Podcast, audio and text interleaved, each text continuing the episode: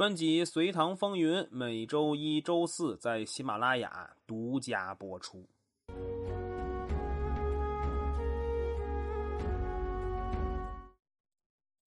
上一期咱们讲了不孝这个罪名，聊的比较详细啊。在最后呢，咱们抻出一个头来，就是隋文帝时期有一场辩论。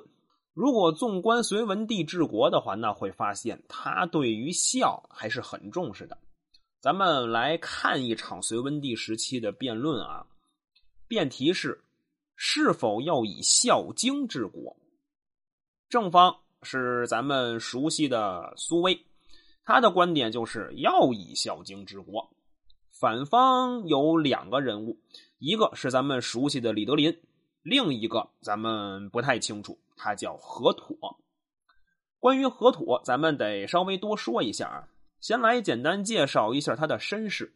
这个人相当有才华，而且脑子特别好使。他当时是南朝梁的人，就因为他聪明，所以当时侍奉的是湘东王的萧绎。这萧绎咱们介绍过啊，他是南朝梁的最后一任皇帝了。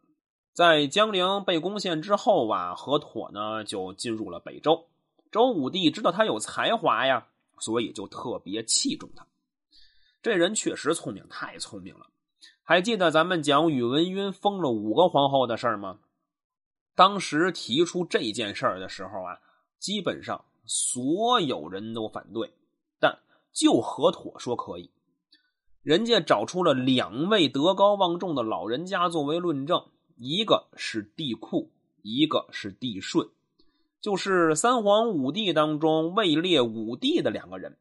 他就说。那会儿帝喾就有四个妃子，帝舜还有两个呢。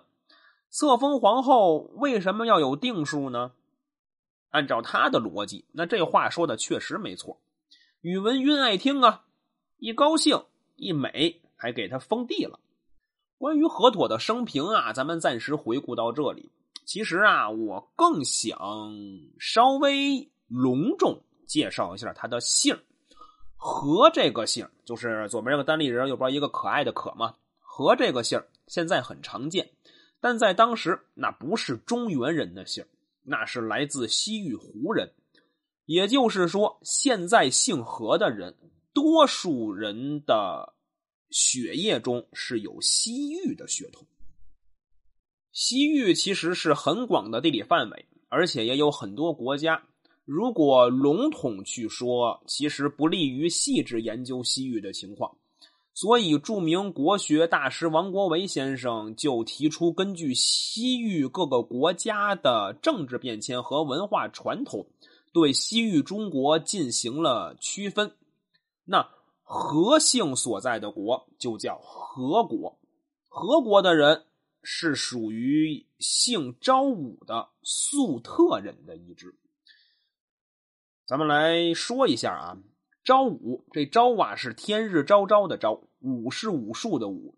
姓昭武的人呢，其实在汉朝时期就已经出现了。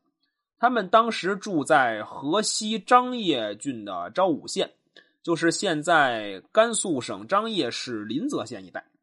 后来呀，这群人呢被匈奴击垮了，不得已迁往到中亚地区。之后呢，就逐渐分化成为包括俄国在内的九个国家。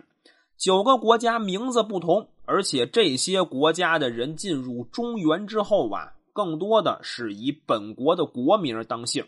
比如河妥，他就以河国的河为姓。所以历史上就称这九个国家为昭武九姓。当然，也有学者认为九姓不一定是九个国家。就比如有两个国家叫火寻和兀帝，咱们就没听说过有姓这俩姓的人，所以呀，这昭武九姓是几个国家，确实呢，这数量还有怀疑。史书中记载啊，也有别的国家姓昭武，但他们就不在昭武九姓的国家当中了。所以咱们这块说的昭武九姓，还是更多的是从姓昭武的这些个人，然后。分化出来的九个姓氏吧？咱们在这儿啊，不去详细探究这过程啊。您是只需要知道昭武九姓是西域胡人的一支，就可以了。昭武九姓的胡人擅长经商，河妥的父亲就是一个合格的商人。他们因为经商进入了四川地区，之后呢，就在四川安家了。在这儿啊，一定得和您说一个概念，因为咱们之后应该是很之后会讲一个人，这个人就是出自昭武九姓，他几乎凭借一己之力掀翻了大唐盛世。哎，说到这儿，您应该清楚了，没错，这个人就是安禄山。等讲到安禄山，我会再和您详细聊聊昭武九姓的事情。所以在这儿啊，就先暂时给您介绍到这儿，您有一个概念，知道昭武九姓就可以了。行了，咱们回来啊，来说说这场辩论。人员介绍完了，咱们该来介绍一下辩题了，就是《孝经》这本书啊，是儒家重要经典之一。南宋时期形成了十三部儒家经典。《孝经》就是其中字数最少的一部。别看字数少，但在历代王朝中，统治者和学者们都对这本书给予了足够的重视和研究。咱们后边还会提到《孝经》，不说别的啊，唐玄宗就亲自为《孝经》做过注释，所以到时候还是会和您好好聊聊的。因为这儿提到了《孝经》了，所以咱们就简单介绍一下这本书的争议，其实还是蛮大的。首先，作者就是谁写的，就有九种说法。咱们在这儿不去详细罗列九个人分别是谁啊。不过有学者认为啊，《孝经》不是具体出自某一个人之手，而是从先秦到秦汉时期的儒学家们共同的成果。不过呀，可以肯定的是。最迟在汉代的时候，《孝经》就已经成型了，因为在海昏侯的墓中发现了简读版的《孝经》，这是目前出土的简读文献中内容最丰富的《孝经》了。除此之外啊，就是《孝经》的版本。咱们都知道秦始皇有焚书坑儒的活动，所以当时大批经典被焚烧。但据说孔子的九代孙孔父就把。《论语》《尚书》和《孝经》等书藏在了孔子的故宅墙壁内。等到汉武帝时期，鲁公王破坏了这个墙壁，发现了大批的儒家经典。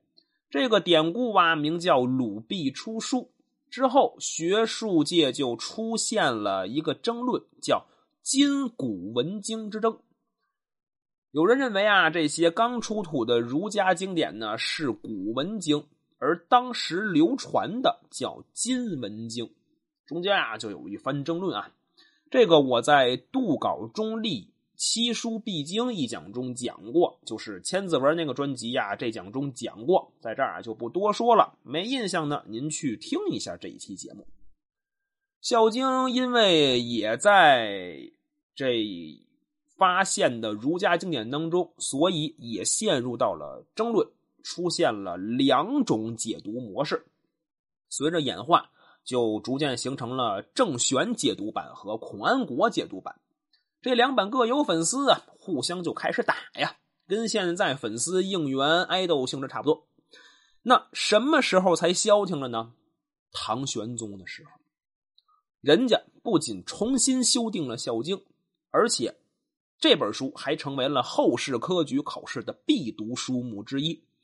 所以，今古文关于《孝经》的争论基本算告一段落。